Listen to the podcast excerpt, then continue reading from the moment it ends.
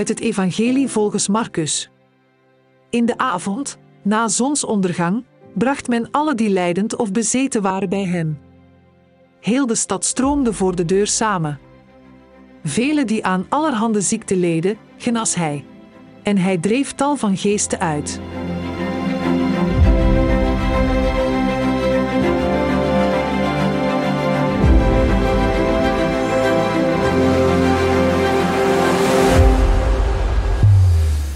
Vrienden, op deze vijfde zondag van het kerkelijk jaar, in de eerste lezing, het boek Job.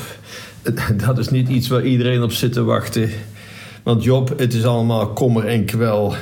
Mijn leven is niets dan een sleur. Ik ben vervuld van verdriet. Moe ben ik van het omgaan met de rotzooi die andere mensen van deze wereld hebben gemaakt. Het leven is een ondraaglijke last. Zal er ooit een einde aankomen? Waarom moet mij dit allemaal overkomen? Is er een God die geeft om wat er met ons gebeurt? Of zijn we hulpeloze pionnen in een kosmisch schaakbord waar alles alleen maar per toeval gebeurt?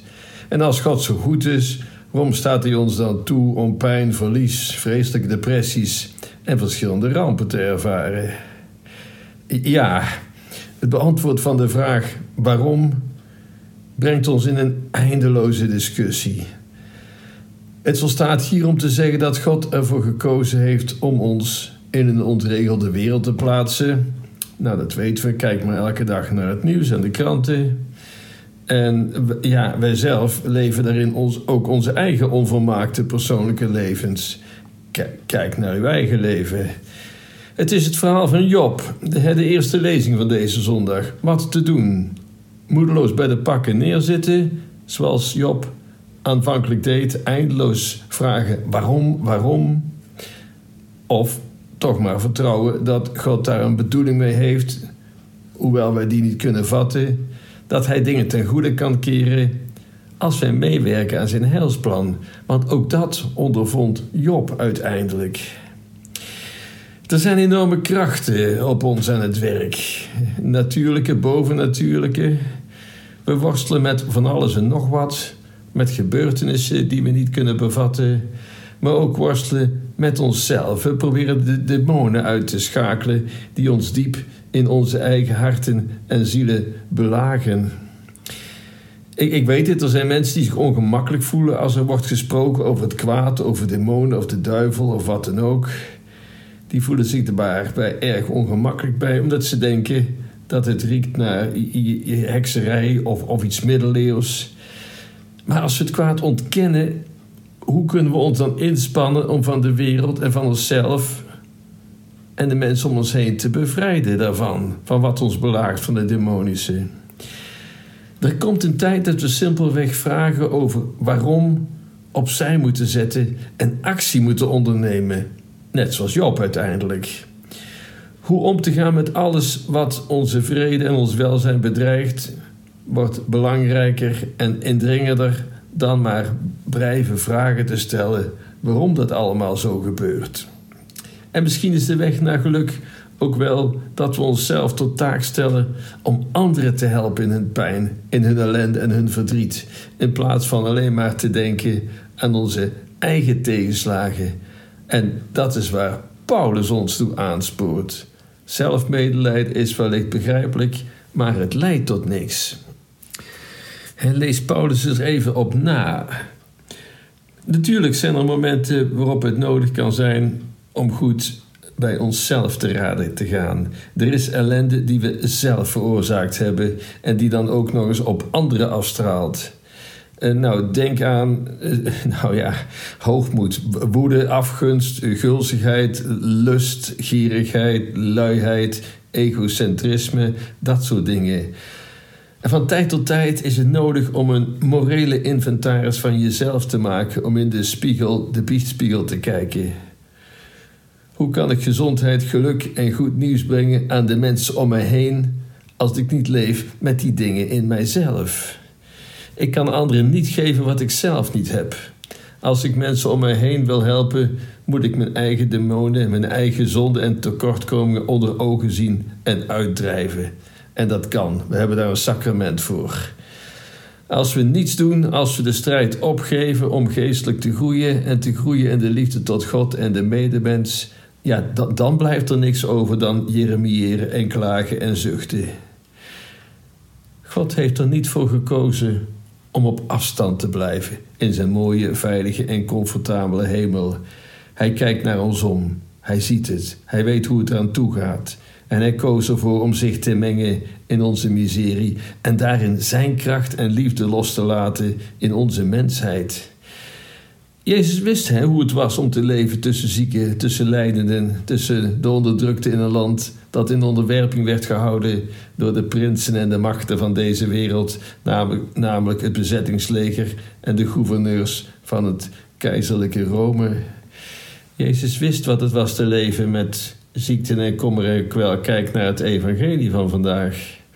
Het goede nieuws van Jezus Christus is het nieuws dat God het kwaad verdrijft en zijn koninkrijk hier onder ons vestigt. Het uitdagende nieuws is dat God dat allemaal in ons tot stand brengt als we op Hem reageren. Als we antwoorden op zijn woord, op zijn oproep, als we zijn appel te harte nemen, als we ervoor kiezen om met Hem samen te werken. We moeten ons eigen persoontje overgeven aan de liefde en de zorg van God, want zonder Hem lukt het domweg niet. Zonder Hem zijn we ja, op onszelf gericht, zwelgen we in zelfmedelijden en doen we niks anders dan klagen. Maar het kan ook anders. Eh, natuurlijk, het is begrijpelijk. Er zijn momenten dat ieder van ons gewoon achterover leunt en van God eist dat Hij het allemaal maar op moet lossen, want we weten het allemaal niet meer. Natuurlijk zijn er momenten dat we eh, somber zijn, uitgeput, depressief, het ook allemaal niet meer weten. Maar de vraag die ons vandaag, die ons eigenlijk elke dag gesteld wordt, is: zal ik me laten beheersen door de zonde, door het kwaad, door alles wat niet deugt? Of neem ik een besluit? Het moet anders, het kan anders en vanaf nu begin ik ermee. Eh, weet u wat het verschil is tussen heiligen en, en, en, en zondaars? Ze begonnen allemaal als zondaar overigens, maar op een gegeven moment namen ze een besluit. Vanaf nu ga ik eraan werken. Vanaf nu ga ik met Gods hulp aan de slag. Met Gods hulp is veel mogelijk. Kijk naar het, de heilige, kijk naar de zegen die daarop rusten. Kijk hoeveel zij anderen hebben geholpen. En juist omdat ze zich niet om zichzelf bekommerden. Met Gods hulp is veel mogelijk. Daarom gaat hij toch naar de mis. Daarom gelooft hij toch om zijn hulp in te roepen. Dat hebt hij toch niet opgegeven, hoop ik. Job heeft geleden, de heiligen hebben geleden, zonder uitzondering. De rechtvaardigen hebben geleden, Jezus Christus heeft geleden. En zouden wij dan aan het lijden ontkomen? De vraag is, wat ga je eraan doen? Wat ga je eraan doen in je eigen hart, in je ziel? Wat ga je eraan doen zodat je ook anderen in hun lijden kunt bijstaan. In mijn twijfels,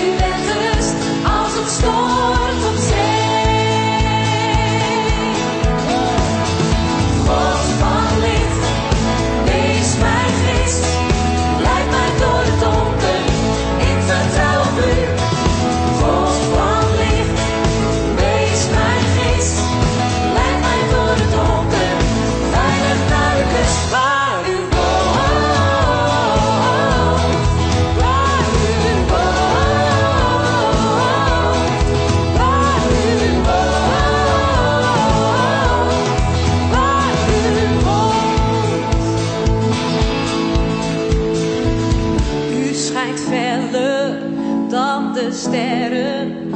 Heer, u leidt ons door de storm. U schijnt feller dan de sterren. Heer, u leidt ons door de storm.